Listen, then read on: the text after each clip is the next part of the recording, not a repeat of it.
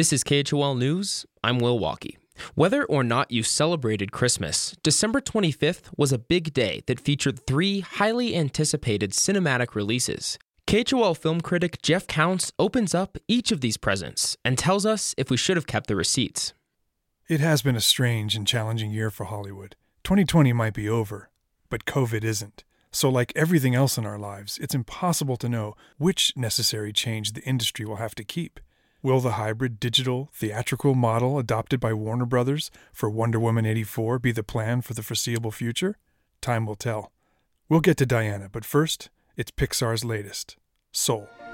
What's your name, honey? Uh, I'm Joe. I teach middle school band. Cut it, go for it! Today started out as the best day of my life. Back here tonight, first show's at 7. Yes! Woohoo! You know that's gonna say? Joe Gardner. I did it. I got the gig. Must have been sudden for you. Pixar Animation Studios has produced some of the most enduring franchises in the genre Cars, Toy Story, Monsters Inc., and a list of stunning one offs that forever changed the notion of what a cartoon is supposed to be. From WALL-E to Coco to Ratatouille, Pixar is one of the movie business's few can't miss brands. They do miss, though, don't they? It's very rare, and never by much, but it does happen. When Pixar fails to live up to its name, it's usually because they have either leaned too hard into their merchandising potential or overstuffed the story with intellectual ambiguity. Soul, now available on Disney Plus, suffers from the latter.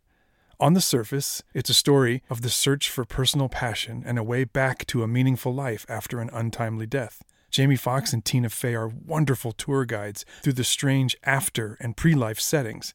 But the concepts on display are esoteric and oblique enough that I wonder how many kids will understand what they're looking at.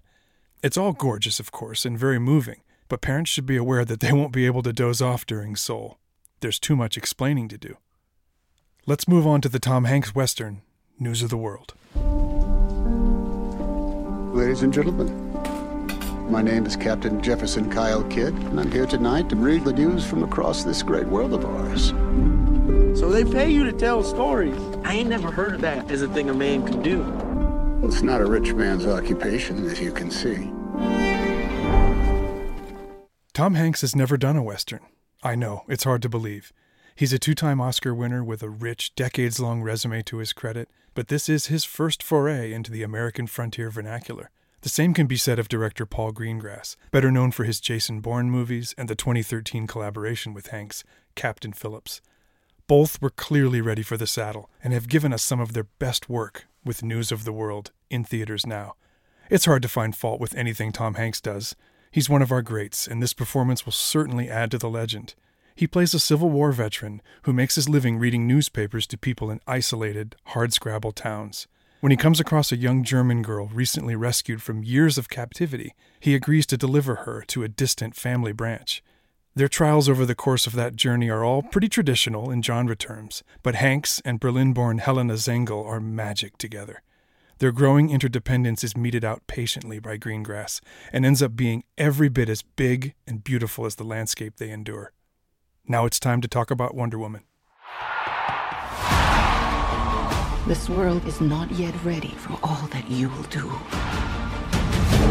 Your time will come, Diana. And everything will be different. I love the DC Extended Universe movies, and I fully understand this position requires defending given the popular reputation of those films as generally dour and charmless slogs.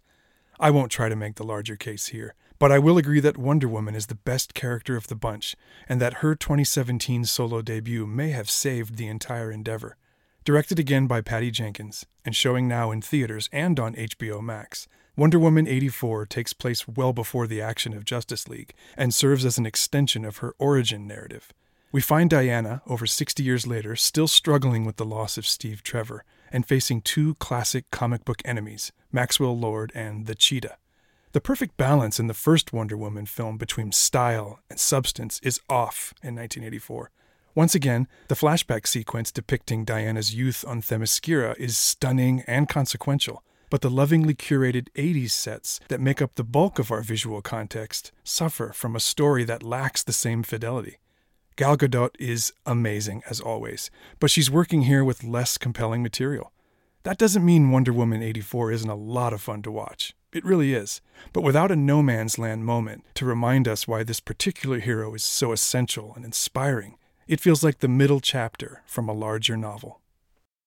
You can hear more from Jeff Counts at 891khol.org, where we also have local news and music content. Happy New Year from Jackson Hole Community Radio.